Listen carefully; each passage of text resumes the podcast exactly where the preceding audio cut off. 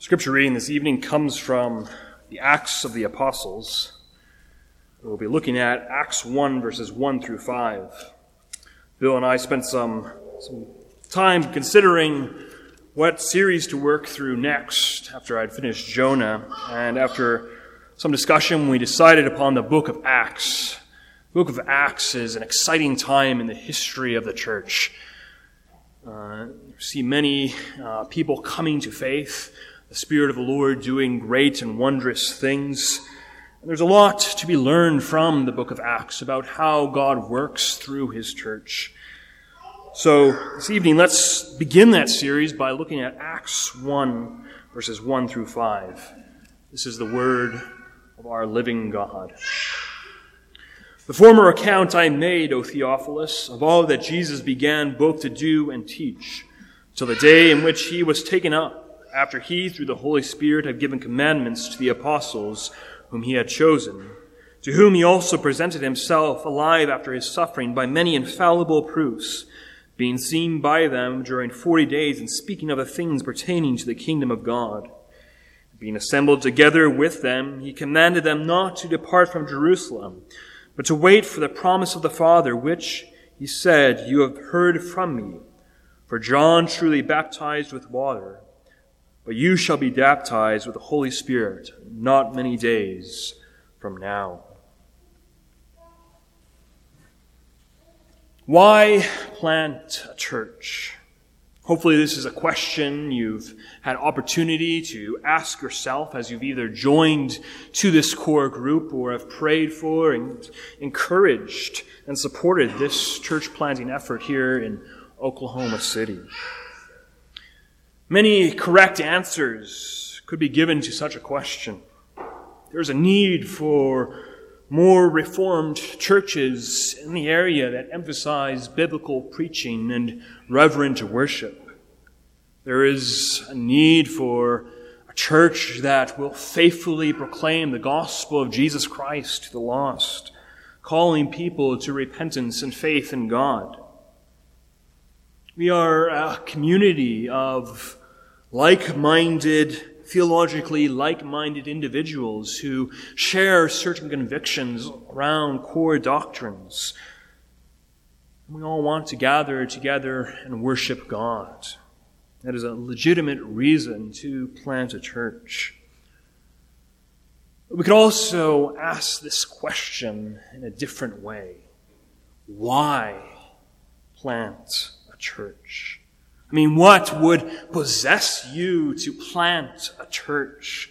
What could possibly possess a, a core group to plant a church? It's hard work. It requires sleepless nights, rejection. People will come, people will leave. There's always the possibility with, with the newness of a core group, with the newness of a church, that there will be division and disunity. Church plant could ultimately not succeed. Will likely face a, a good deal of opposition or indifference. The devil likes to attack new gospel laborers, new church planting efforts. Why in the world you want to plant a church.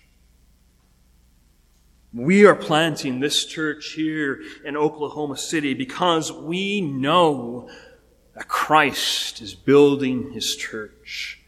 This is not just a, a possibility or a maybe. Christ is building his church. In Acts 1 Verses 1 through 5 reminds us of this when Luke says, The former account I made, O Theophilus, of all that Jesus began both to do and teach. Christ's work did not end when he ascended up into heaven. No, it continues to this day. And so our hope, our encouragement, our strength for planting this church is that Christ is actively working to build his church today. And so Acts 1 verses 1 through 5 calls us this evening in this specific context of church planting to believe that Christ is at work today. And to drive us this home, there are three truths we must believe.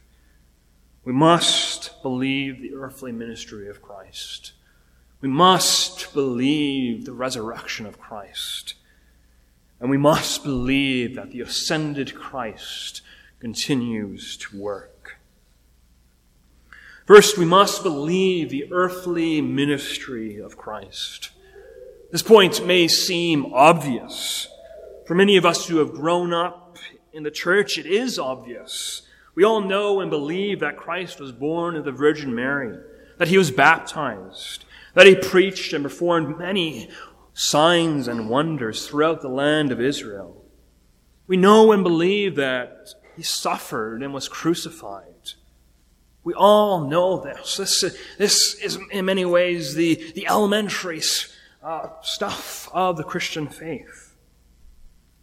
But we must not take it for granted because there is an unbelieving world out there who denies the very existence of a historical Christ. They claim that Christ was just a myth, a legend that a bunch of men made up, exaggerated tales of some rabbi in the land of Israel. We also notice that Luke doesn't take the earthly ministry of Christ for granted. He wrote the, the entire Gospel of Luke to a man called Theophilus to create a reliable, trustworthy testimony of the work of Christ while he was here on this earth. We see this brought out in Luke 1, verses 1 through 4, which says, Inasmuch as many have taken in hand to set in order a narrative of those things which have been fulfilled among us, just as those who from the very beginning were eyewitnesses and ministers of the word delivered them to us, it seemed good to me also, having had perfect understanding of all things from the very first, to write to you an orderly account, most excellent Theophilus, that you may know the certainty of those things in which you were instructed. Luke wrote the gospel according to Luke, to Theophilus so that he could have certainty about the work of Christ while on this earth. It is likely that at this time many different stories were circulating about Christ. You will recall that the Pharisees had hired men to bear false witness regarding the resurrection of Christ, telling these soldiers to, to say that, that the disciples stole the body of Christ away while the soldiers were asleep. Well, the soldiers were asleep. How did they even know that uh, the disciples came? And so Luke is, is writing his gospel so that Theophilus knows with certainty that this is what happened while Christ was on this earth. And Luke was something of a compiler. He does not say that he was there for all that happened, but instead he got together with everyone who was involved at the time.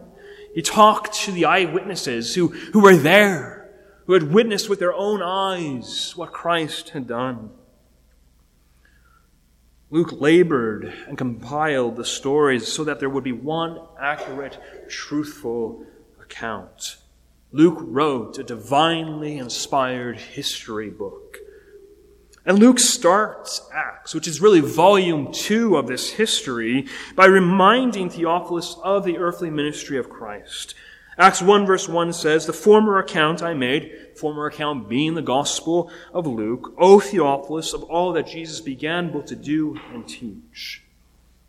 Now, on Wednesday night, we, we saw that Proverbs begins with that well known statement the fear of the Lord is the beginning of knowledge.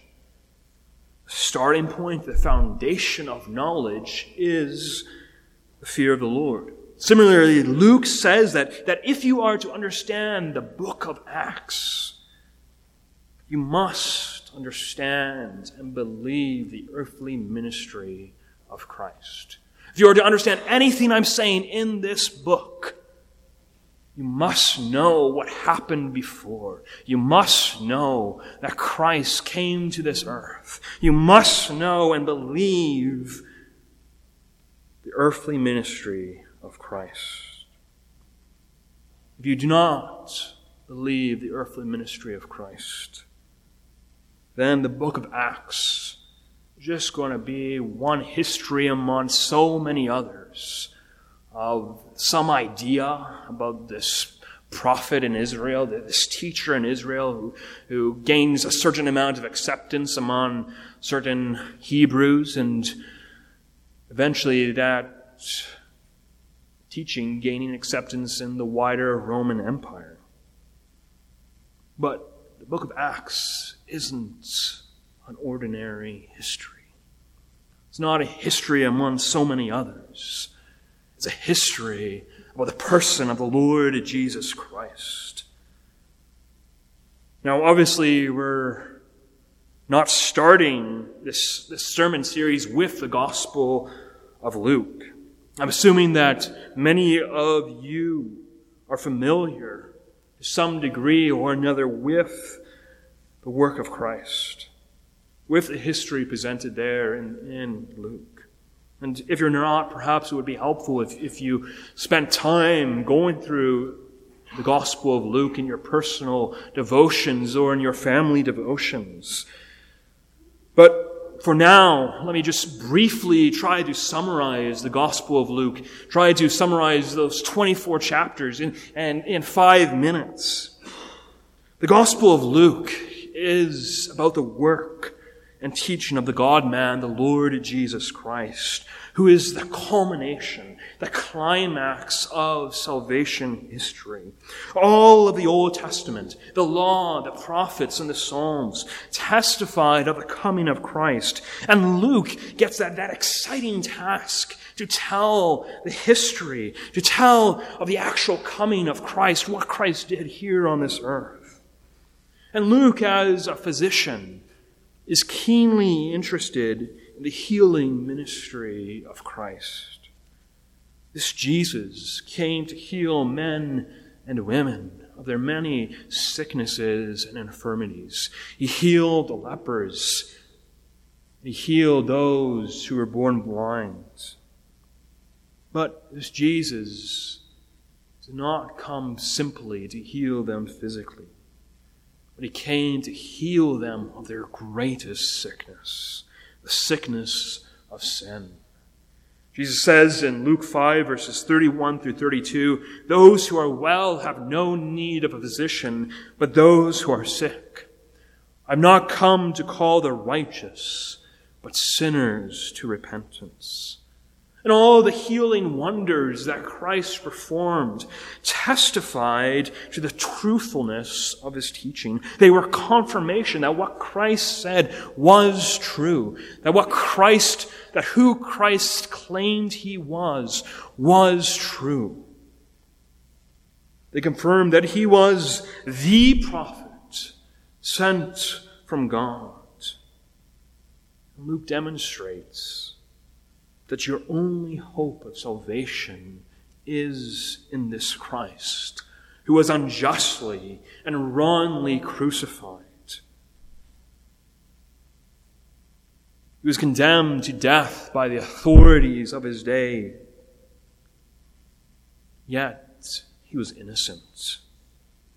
The Roman centurion, this Gentile, pagan Roman centurion, the one who crucified Christ, would even testify to the innocence of Christ when he died, saying, This truly was a righteous man. But Christ was numbered with sinners to pay the price for your sins. He, the physician, died so that you might live. But he didn't remain in the grave. After being buried for three days, he arose again and appeared to many of the disciples, after which he ascended into heaven. The Gospel of Luke is an apologetic history of what happened. It is, a, it is a defense of the truthfulness of Christ's time here on this earth. And we briefly mentioned earlier Already there were people that doubted the work of Christ. Unbelief is not something new. We like to think that the day and age we live in has the monopoly on unbelievers and naysayers. But such existed from the very beginning. Some doubted whether Christ did all the things people said he did. False witnesses said Christ was a liar. Others said he did not really die on the cross, he just appeared to die. And then the disciples, if he did die, stole his body away. These objections are remarkably like the objections we hear today. Today you hear Christ could not possibly have been born of the Virgin Mary. That's biologically impossible. Something shady must have happened, and, and these, these ardent followers of Christ try to cover it up just so that they could promote some religious or philosophical or theological idea. All they wanted was power. And this was the best way to get it. Or else you hear there are so many inconsistencies in the biblical narrative that we cannot possibly know what happened. Jesus surely did not die, rise again from the dead. The apostles were fanatics who got caught up in some sort of psychological fervor. They thought they saw him after his death. But it was really just them being overcome with an intense degree of emotion. They're just seeing things. But there are no inconsistencies in the biblical narrative. What we read in Luke happens. And there are two main arguments that Luke gives for the truthfulness of these accounts. The first is that the stories were compiled from eyewitnesses. Luke says that in, in Luke chapter 1, that he, he, just as those who from the beginning were eyewitnesses and ministers of the word delivered them to us. All that Luke has written was confirmed by these eyewitnesses. Luke didn't come up with something. And we all know the importance of eyewitnesses. We live in a digital day where everybody seems to have a camera and is recording everything. Everybody is quick to, to question everything that person says about, about this particular event. What if that person was an eyewitness? Was able to take a video of what was what happened? Well, well, if that person is able to prove that, that he was actually there, well then must be true. Must be true what he's saying. He saw with his own eyes. Oral histories where people video record others talking about the events of the past that they lived through, or all the rage among historians today. And Luke is, in a very real sense, uh, the oral historian of the first century. He's relying upon these eyewitnesses. He's, he's getting together with the people who were actually there, with the people who, who were healed directly by Christ, who, who saw Christ being crucified, who saw Christ resurrected, and, and saw Christ ascend up into heaven. Luke talking to all of them, and he, in fact, witnessed some of this himself. The fact that Luke relied upon these eyewitnesses meant that if anyone disagreed with what Luke said, that they could then go to these eyewitnesses which, who were likely alive and, and corroborate the story and, and, oh yes, it is true. Yes, Luke is correct in what he's saying. And the second argument Luke gives for the truthfulness of the account is that he says in Luke 1 verse 1 that this narrative that he is writing is a narrative of those things which have been fulfilled among us. What happened in the Gospel of Luke is not ordinary history. It is extraordinary history. It is the fulfillment of prophecy. Luke essentially says if, if you do not believe what happened, and you are truly interested in the truth, well, go through the, through the 4,000 years of prophecy that you find in the Old Testament, that you find in the Hebrew Scriptures, where you read prophecy after prophecy after prophecy of the Messiah. And see if what I'm telling you about was prophesied in the past. See if what I'm telling you corroborates with what the Old Testament says the Messiah will do. If you doubt me, well, there is an entire set of scriptures that confirms me. There can be no mistaking it. This is the promised Messiah. This is the God man, the Lord Jesus Christ. And so Luke presents the truth regarding the work of Christ here on this earth. If you are hoping to understand Acts, you must understand and believe it. You must believe the earthly ministry of Christ. But you also must believe the resurrection of Christ. Know that Luke in Acts 1 verse 1 says, The former account I made, O Theophilus, of all that Jesus began both to do and teach. What we read in Luke is, is only the beginning. You thought the story ended when you read chapter 24 of Luke, but you're wrong. There's much more to be told. Christ died and, and rose again. But that did not signal the end of his work. Acts 1 makes it very clear that, that Christ's work continued for some time on the earth.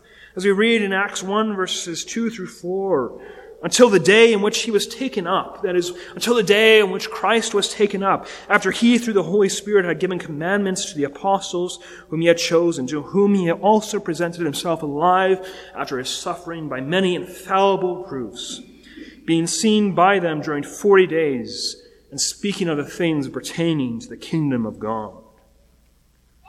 Luke purposefully emphasizes the resurrection. He emphasizes the truthfulness of the resurrection. He made it abundantly clear in his gospel that Christ had risen again. Look at Luke 24 and see what Luke says about the resurrection of Christ. He recounts how the women found the tomb empty, and two men in shining garments told them that Christ had risen as he said he would. Luke recounts how Jesus then appeared to the two men on the road to Emmaus. Now Christ appeared to Simon. Then Christ appeared to the eleven disciples. It is multiple lines of independent testimony, testifying to the resurrection of Christ. And now in Acts, Luke once again recounts how the risen Christ had given commandments to the apostles and presented himself alive by many infallible proofs. These proofs were unmistakable. In other words, they could be interpreted in no other way than that Christ was alive. The disciples were, and you have to remember the disciples themselves, they were reluctant to believe in the resurrection of Christ. Luke 24 verse 11 says that the women who found the tomb empty told the disciples what they had seen. They told the disciples that they were hearing testimony that, that Christ had arisen disciples, Luke recounts, said their words seemed like idle tales. They did not believe them. This was the stuff of, of crazy women overcome by emotion. The disciples were not forced to believe the resurrection. This, in many ways, seemed to be the last thing they wanted to believe. But the testimony which they saw with their own eyes of Christ's resurrection was so plain and obvious that it could not be mistaken for anything else. Christ showed them the marks on his hands, on his feet, and on his side. He could not be mistaken for anyone else. He walked and talked with the disciples, sharing the gospel with them teaching them, walking them through the entire scriptures, showing how he had fulfilled all those prophecies. He ate and drank with them as he had done times past. This was not just a, one time appearance either. He appeared to them throughout the 40 days between his, his resurrection and his ascension. 40 days is a long time. There were constant reappearances of Christ to disciples and others over and over and over again. Surely you could argue that the evidence for the resurrection could be doubtful if Christ only appeared to one person. And it only happened once. But that's not the case. Christ appeared multiple times to multiple people, even as many as 500 people at once. Resurrection was not some hidden knowledge. It was open, clear, and unmistakable. The proofs of the resurrection of Christ are infallible proofs. They are clear, unmistakable, and no wise man will debate those proofs. Another part of those proofs that include that Christ gave the disciples commandments. We read of those commandments in verses 5 and 6 of our text. And being assembled together with them, he commanded them not to depart from Jerusalem, but to wait for the promise of the Father, which he said, You have heard from me. For John truly baptized with water, but you shall be baptized with the Holy Spirit not many days from now. Here, by now, the disciples surely believed the resurrection of Christ. But even if there was some tinge of doubt in them, that would all be wiped away when the Holy Spirit was going to be poured out upon them. Christ, in His gracious goodness, would continue to provide them. Even after He ascended into heaven, He would continue to provide the disciples with unmistakable proofs that He had risen. The disciples knew that this was Christ. Not simply because of the way he looked or appeared to them, but also because of the way he taught and commanded them. There was no one but Christ who was able to explain the scriptures the way he did. Remember, this was the man who, who was running circles around the Pharisees at the age of 12. It'd be pretty hard to, to mistake Christ for someone else with his expertise, his supreme knowledge and understanding of the scriptures. If we are to have any hope for a church plant, we must believe in a resurrected Christ. Without a resurrected Christ, all our labor is in vain. Our faith has no meaning. Might as well give up now. Paul says in 1 Corinthians 15, if Christ is not risen, then our preaching is empty and vain, and your faith is also empty. Several verses later, Paul says, And if Christ is not risen, your faith is futile. You are still in your sins.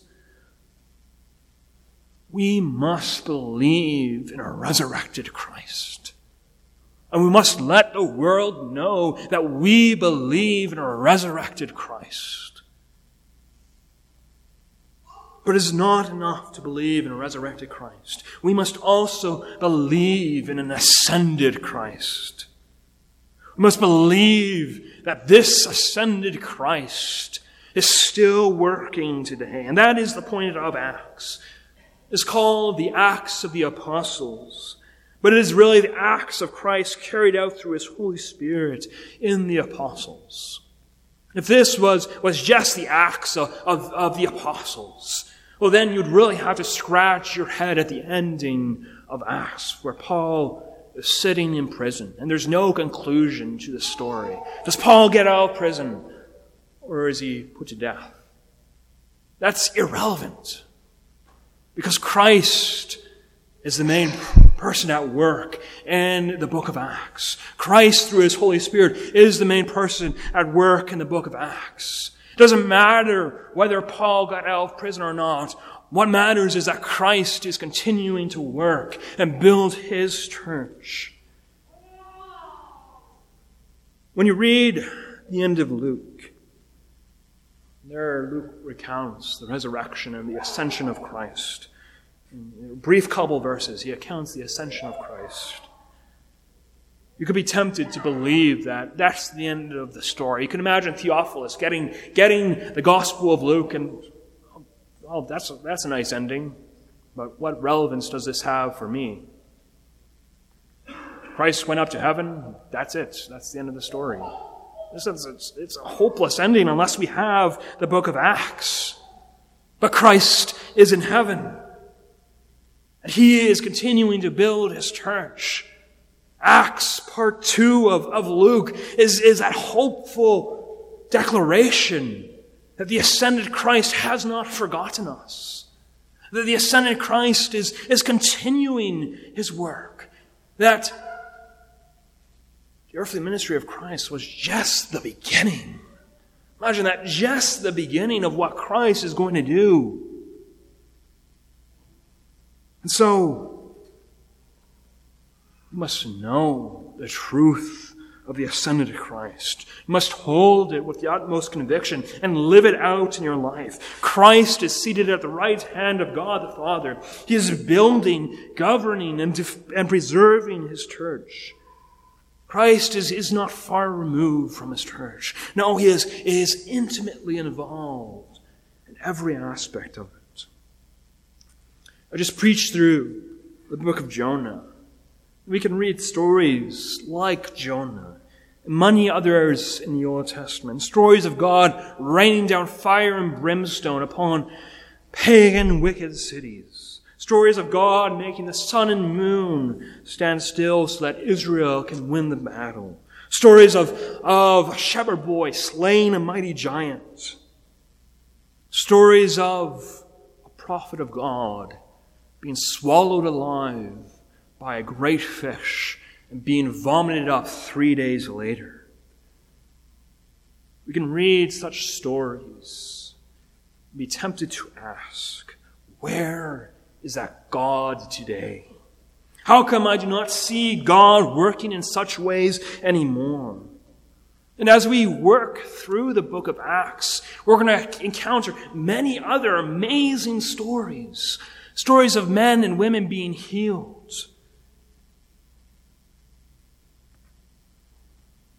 We'll read stories of the power of God being seen in signs and wonders.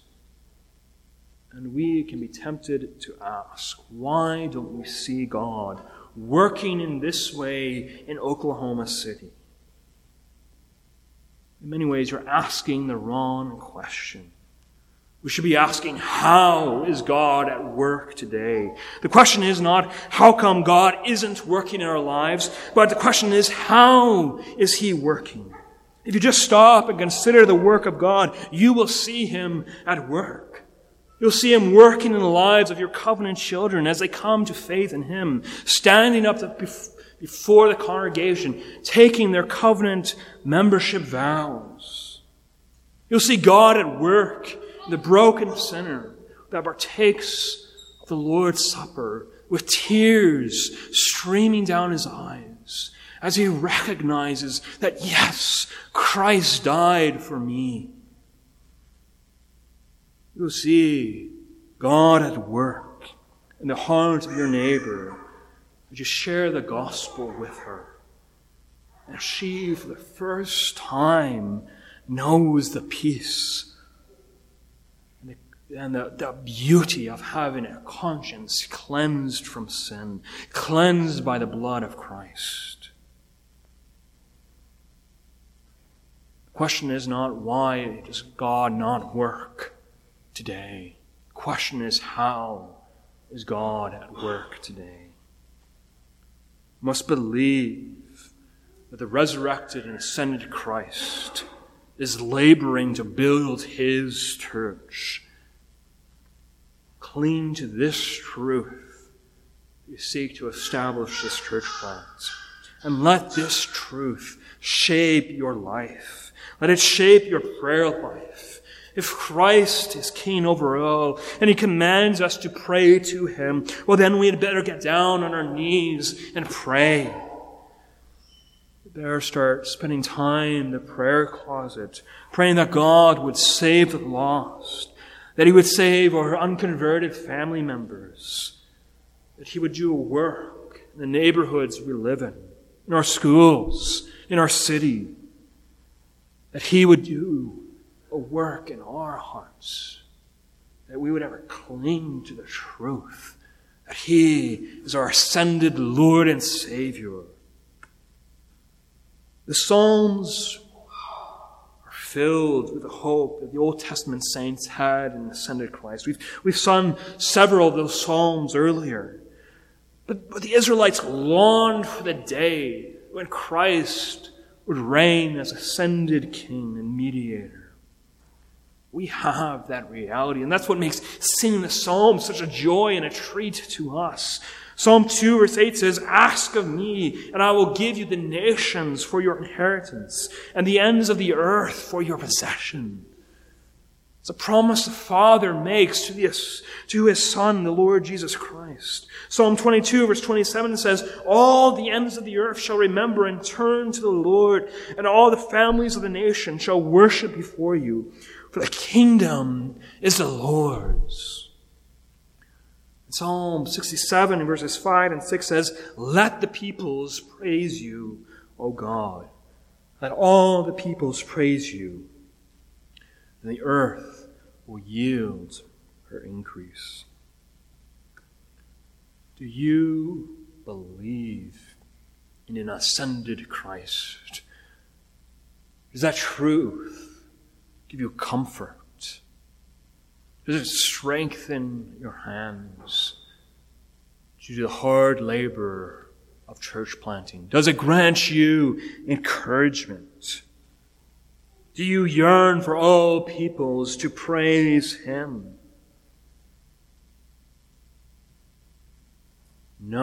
That Christ is as active today as he was 2,000 years ago in the events of Acts.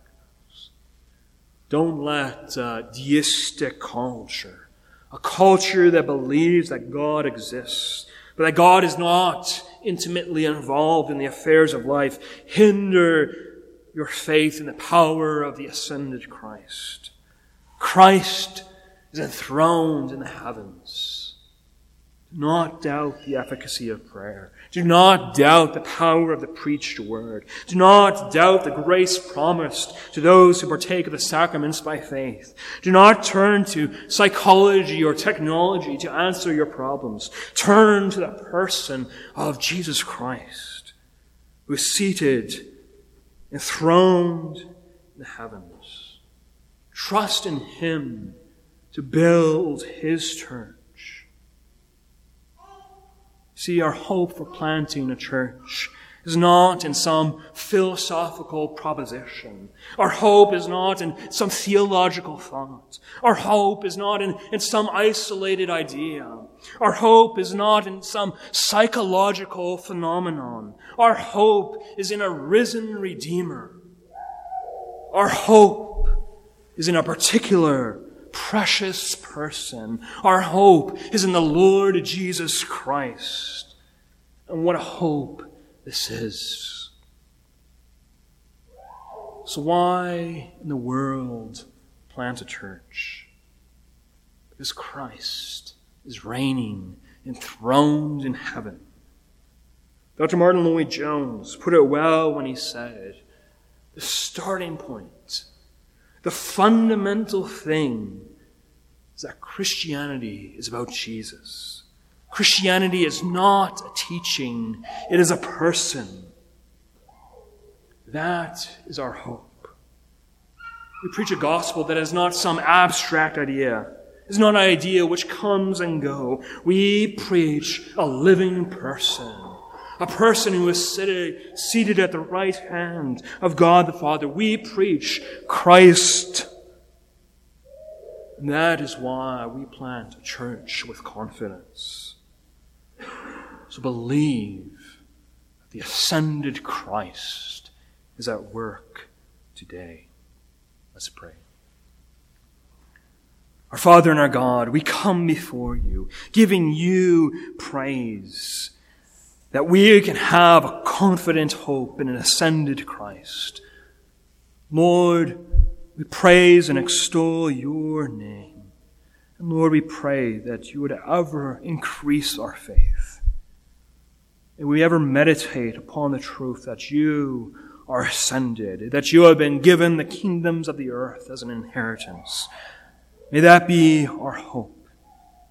And may our longing be all the peoples would praise you. We pray in the name of your precious Son. Amen.